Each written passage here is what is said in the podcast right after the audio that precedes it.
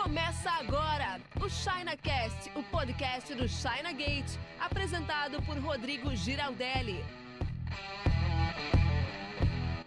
Fala importador, tudo beleza? Rodrigo Giraldelli aqui para falar com você sobre o medo da carga ficar parada ou ser até apreendida pela Receita Federal quando você for fazer as suas importações. Esse é um medo muito comum que as pessoas têm, mas se seguir as dicas que eu vou te falar aqui nesse vídeo, isso nunca vai acontecer com você eu garanto. E se você caiu de paraquedas por aqui e não segue a gente ainda no YouTube ou no Instagram, faça isso agora, logo que terminar o vídeo, porque todo dia, todas as semanas tem conteúdos legais, gratuitos, relevantes para você que quer importar da China para o Brasil através da sua empresa de forma lucrativa e segura. Já aproveita e deixa aquele like maroto no vídeo, um pequeno gesto da sua parte que ajuda muito aqui na divulgação dos nossos conteúdos. Então vamos lá. Muita gente tem medo da sua carga ser apreendida pela Receita Federal, da carga ser presa, de você não ter como liberar a sua carga quando ela chega no Brasil, naquele processo de passar pela alfândega. E aqui eu vou falar uma coisa que talvez possa te chocar. A Receita Federal tá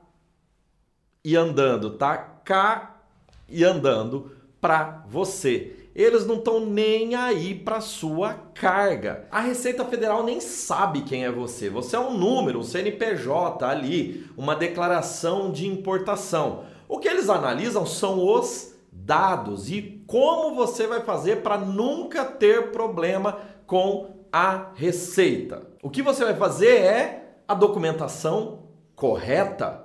É isso mesmo, a documentação correta. Eu vou te explicar. Mas antes deixa eu te contar uma história rápida para você entender melhor o que eu estou te falando. Pensa que você está dirigindo um carro e você, de repente, na estrada, é parado por um policial rodoviário. O policial rodoviário pede para você parar. E quando ele pede para você parar, você percebe que tá sem documento do carro, o IPVA tá atrasado, a sua carteira de habilitação tá vencida, os faróis estão queimados, o farol da a luz de freio de trás do carro tá queimada também, os pneus estão carecas. Todos esses são problemas passíveis de multa e talvez até apreensão do veículo. Como tá o seu nervosismo? Você sabendo de tudo isso quando o policial rodoviário pede para você parar. O policial rodoviário fala: "Ô, oh, bom dia", você já responde assim, né? "Bom dia". Tremendo, não é verdade?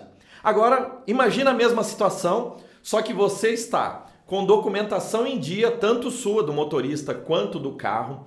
Os faróis estão todos funcionando certinho, tanto os da frente quanto as luzes de freio atrás.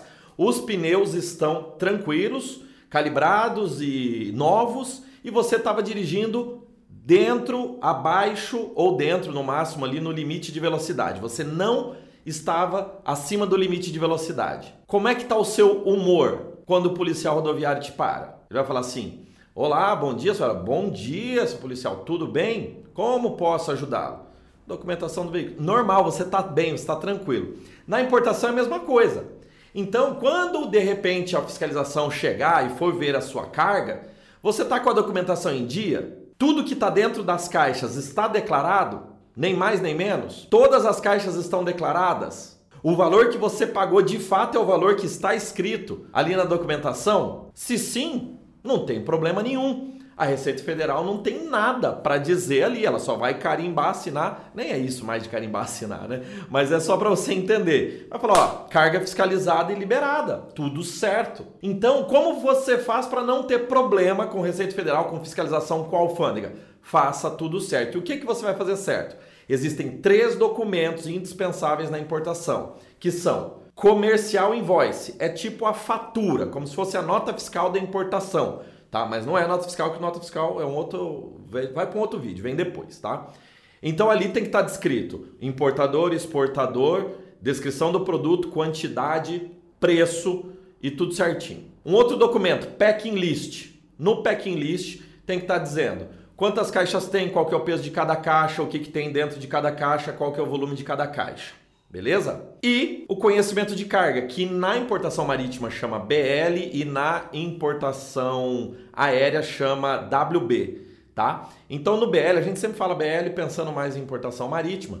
Então aí vai ter o quê? Ali tem que ter toda a descrição que eu já falei anteriormente, das caixas, o NCM dos produtos, enfim, uma parte técnica ali, o navio que foi, o avião, a rota, tudo certinho, o importador o exportador, que aquilo comprova que a carga saiu lá da China ou do seu país de origem e chegou aqui no Brasil. Com esses três documentos preenchidos corretamente e eles sendo coerentes, condizentes, batendo o que está escrito ali com a carga física, não tem erro, não tem multa, não tem perigo, problema da sua carga ficar parada lá na Receita, a Receita querer pegar você, porque você é um cara super, ultra, hiper especial para ser apreendido, não perseguição. Ah, a Receita me persegue. Cara, não tem isso.